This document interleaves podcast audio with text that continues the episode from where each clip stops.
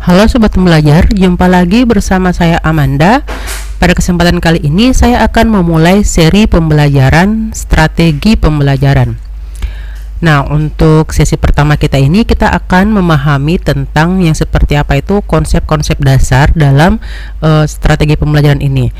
Uh, pembahasan saya akan terbagi menjadi empat bagian. Yang pertama itu adalah kita akan memahami tentang konsep pembelajaran sebagai suatu sistem. Yang kedua, kita akan melihat konsep dasar pendekatan pembelajaran.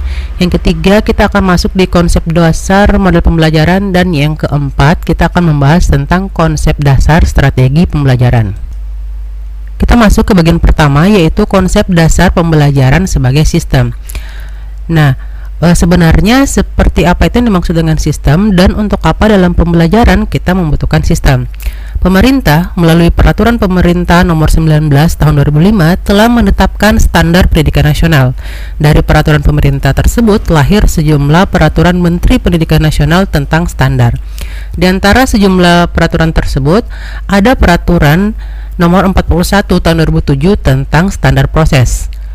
Nah, penyusunan standar proses pendidikan diperlukan untuk menentukan kegiatan pembelajaran yang dilakukan oleh guru sebagai upaya ketercapaian standar kompetensi lulusan.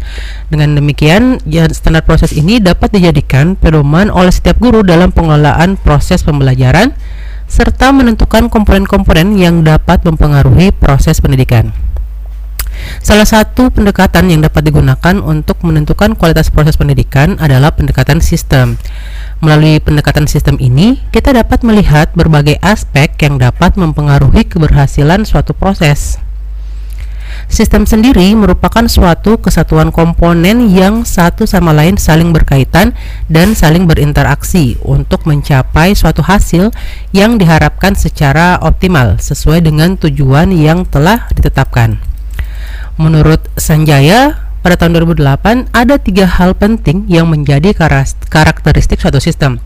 Yang pertama, setiap sistem pasti memiliki tujuan. Nah, tujuan ini merupakan ciri utama dari suatu sistem. Tidak ada sistem yang berjalan tanpa tujuan. Tujuan merupakan arah yang harus dicapai oleh suatu pergerakan sistem. Nantinya semakin jelas tujuan, maka semakin mudah menentukan pergerakan dari sistem tersebut. Karakteristik yang kedua adalah sistem selalu mengandung suatu proses. Proses adalah rangkaian kegiatan di mana kegiatan ini diarahkan untuk mencapai tujuan.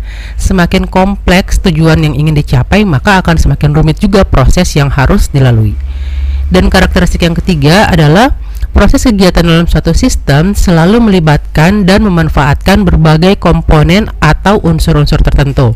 Oleh sebab itu, suatu sistem tidak mungkin hanya memiliki satu komponen saja. Sistem itu dia memerlukan dukungan berbagai komponen yang satu sama lain saling berkaitan. Oleh karena suatu sistem merupakan proses untuk mencapai tujuan melalui pemberdayaan komponen-komponen yang membentuknya, artinya apabila seluruh komponen yang membentuk sistem bekerja sesuai dengan fungsinya, maka dapat dipastikan tujuan yang telah ditentukan akan tercapai secara optimal. Sebaliknya, manakala komponen-komponen yang membentuk sistem tidak dapat bekerja sesuai dengan fungsinya, maka pergerakan sistem tersebut akan terganggu, yang berarti berakibat ke eh, terhambatnya pencapaian tujuan. Nah, misalnya nih, manusia merupakan suatu sistem yang terdiri dari berbagai komponen seperti komponen mata, komponen telinga, komponen mulut, dan lain sebagainya. Manakala salah satu atau sebagian besar komponen itu tidak berfungsi, maka akan merusak sistem dari manusia ini secara keseluruhan. Nah, kita punya beberapa contoh sistem. Tadi sudah saya sebutkan, contoh yang pertama itu adalah e, manusia. Nah, sekarang dari sistem manusia ini coba kita akan membandingkan e, berdasarkan tiga karakteristik sistem yang sudah kita sebutkan tadi. Jadi yang pertama, sistem mempunyai tujuan. Jelas ya kalau manusia itu dia mempunyai tujuan untuk hidup. Yang kedua, sistem mengandung proses. Manusia itu selalu melalui beberapa proses untuk tuj- mencapai tujuan hidupnya. Dan yang terakhir, sistem itu kegiatannya saling ketergantungan. Nah, berbagai komponen yang ada dalam tubuh manusia itu saling ketergantungan. Contohnya, sistem saraf tergantung pada sistem pernafasan dan sistem peredaran darah. Ya. Jadi jelas bahwa manusia itu merupakan suatu sistem. Contoh sistem yang kedua adalah sistem pembelajaran. Pembelajaran dikatakan sebagai suatu sistem karena pembelajaran adalah kegiatan yang bertujuan untuk membelajarkan siswa. Proses pembelajaran itu merupakan rangkaian kegiatan yang melibatkan berbagai komponen. Itulah pentingnya setiap guru memahami sistem pembelajaran. Melalui pemahaman sistem, minimal setiap guru akan memahami tentang tujuan pembelajaran atau hasil yang diharapkan, proses kegiatan pembelajaran yang harus dilakukan, pemanfaatan setiap komponen dalam proses kegiatan untuk mencapai tujuan, serta bagaimana mengetahui keberhasilan dari pencapaian tujuan tersebut. Pembelajaran sebagai suatu sistem dapat membentuk menjadi sistem yang lebih kecil yang memiliki subsistem-subsistem yang lebih kecil. Misalnya subsistem media, subsistem strategi, subsistem model, dan lain sebagainya. Oleh karena itulah, manakala sesuatu kita anggap sebagai suatu sistem, kita mesti melihat secara keseluruhan komponen yang membentuknya. Sebab komponen terkecil dari suatu subsistem dapat mempengaruhi sistem yang lebih luas. Nah, dalam e, pembelajaran sendiri, sistem itu bermanfaat untuk merancang atau merencanakan suatu proses pembelajaran. Perencanaan adalah proses dan cara berpikir yang dapat membantu menciptakan hasil yang diharapkan. Oleh karena itu, proses perencanaan yang sistematis dalam proses pembelajaran mempunyai beberapa keuntungan. Di antaranya, yang pertama, melalui sistem perencanaan yang matang, guru akan terhindar dari keberhasilan secara untung-untungan. Dengan demikian, pendekatan sistem memiliki daya ramal yang kuat tentang keberhasilan suatu proses pembelajaran, karena memang perencanaan disusun untuk mencapai hasil yang optimal. Yang kedua, melalui sistem perencanaan yang sistematis, setiap guru dapat menggambarkan berbagai hambatan yang mungkin akan dihadapi sehingga dapat menentukan berbagai strategi yang bisa dilakukan untuk mencapai tujuan yang diharapkan. Dan yang ketiga, melalui sistem perencanaan, guru dapat menentukan berbagai langkah dalam memanfaatkan berbagai sumber dan fasilitas yang ada untuk ketercapaian tujuan. Oke, selanjutnya kita akan memahami faktor-faktor apa saja yang berpengaruh terhadap sistem pembelajaran. E, Sanjaya menjelaskan bahwa terdapat beberapa faktor yang dapat mempengaruhi kegiatan proses sistem pembelajaran. Di antaranya itu adalah faktor guru, faktor siswa, faktor sarana, dan faktor alat dan media yang tersedia, oh, serta faktor lingkungan. Ya, kita akan memulai pembahasan kita dari faktor guru. Di sini guru merupakan salah satu komponen yang sangat menentukan dalam implementasi suatu strategi pembelajaran di kelas.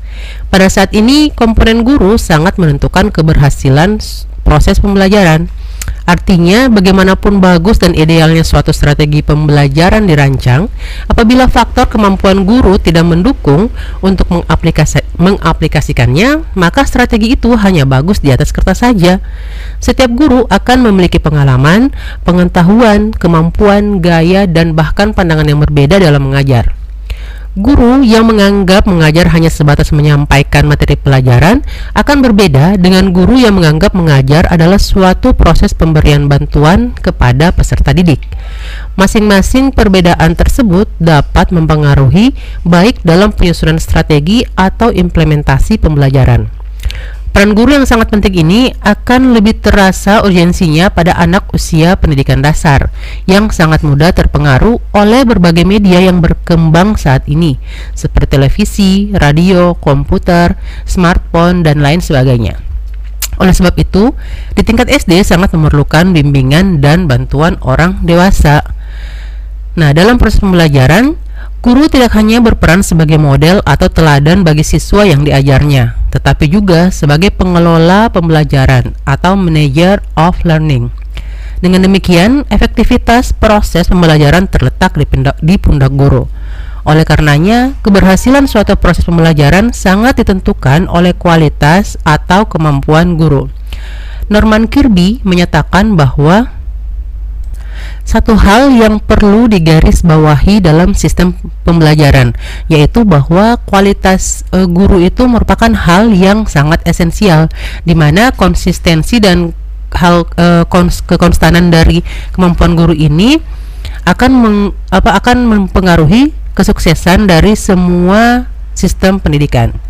Sementara menurut dan kin, ada tiga aspek yang dapat mempengaruhi kualitas proses pembelajaran dilihat dari faktor guru, yaitu yang pertama adalah teacher formative experience. Jadi ini meliputi jenis kelamin serta semua pengalaman hidup guru yang menjadi latar belakang sosial mereka. Yang termasuk ke dalam aspek ini diantaranya meliputi e, tempat asal kelahiran guru, termasuk suku, latar belakang budaya, dan adat istiadat. Juga keadaan keluarga dari mana guru itu ber, guru itu berasal. Misalkan, apakah guru itu berasal dari keluarga yang tergolong mampu atau tidak, apakah mereka berasal dari keluarga yang harmonis atau bukan, itu akan mempengaruhi e, proses pembelajaran. Yang kedua adalah teacher training experience. Jadi ini meliputi pengalaman-pengalaman yang berhubungan dengan aktivitas dan latar belakang pendidikan guru. Misalnya pengalaman latihan profesional, tingkat pendidikan, pengalaman jabatan, dan lain sebagainya. Dan yang ketiga adalah teacher properties. Jadi ini adalah segala sesuatu yang berhubungan dengan sifat yang dimiliki guru. Misalnya sikap guru, kemampuan atau intelijensi guru, serta motivasi dan kemampuan mereka dalam menyampaikan materi. Dengan kata lain, faktor guru dalam sistem pembelajaran merupakan salah satu faktor yang sangat dominan pengaruhnya terhadap keberhasilan proses pembelajaran. Oleh sebab itu, maka Standar Nasional Pendidikan menghendaki guru memiliki kompetensi profesional yang dibuktikan dengan lulus sertifikat eh, sertifikasi profesi guru. Terkait profesionalisme ini, eh, bagaimana seseorang pendidik dapat dikatakan profesional?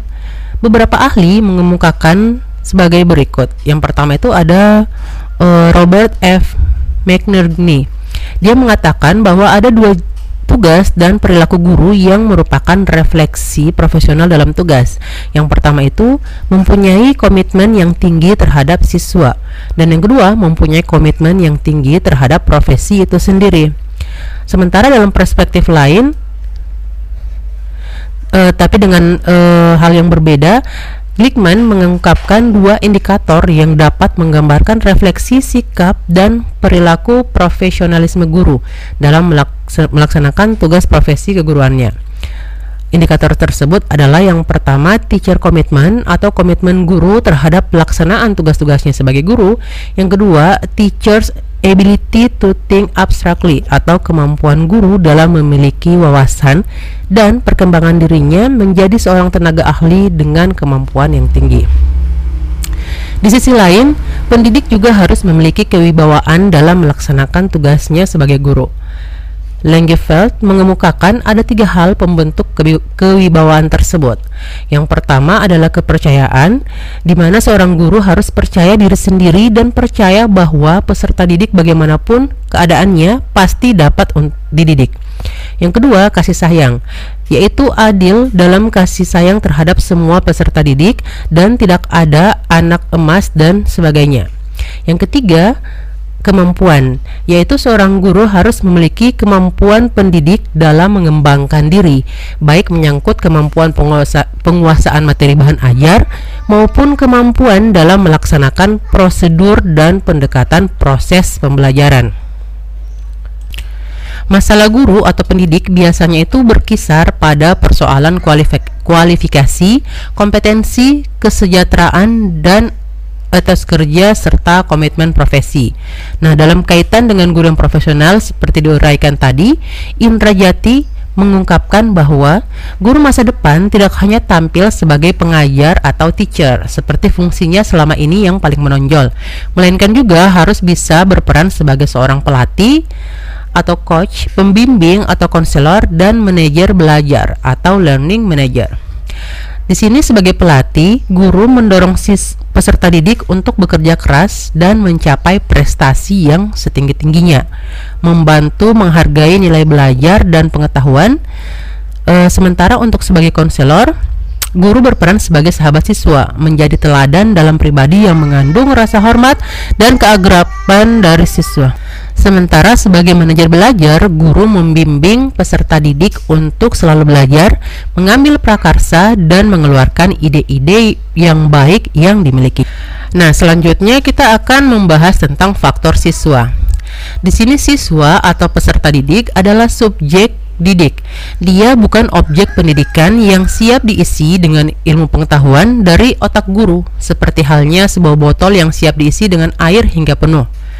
Sebagai subjek didik, siswa memiliki otonomi diri yang ingin diakui keberadaannya sesuai dengan potensi, kekuatan, dan kelemahan yang mereka miliki. Pada diri subjek didik, ada perasaan ingin mengembangkan diri secara terus-menerus.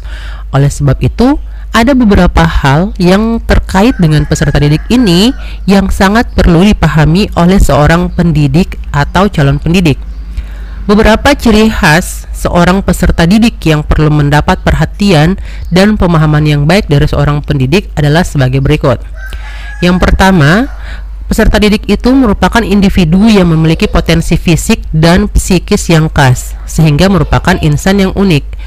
Di sini anak sejak lahir telah ada potensi bakat dan potensi kemampuan yang mereka miliki. Kemampuan tersebut memerlukan upaya untuk menumbuh kembangkan secara tepat dan tepat. Nah, segala potensi yang dimiliki anak ini harus diaktualisasikan secara terarah.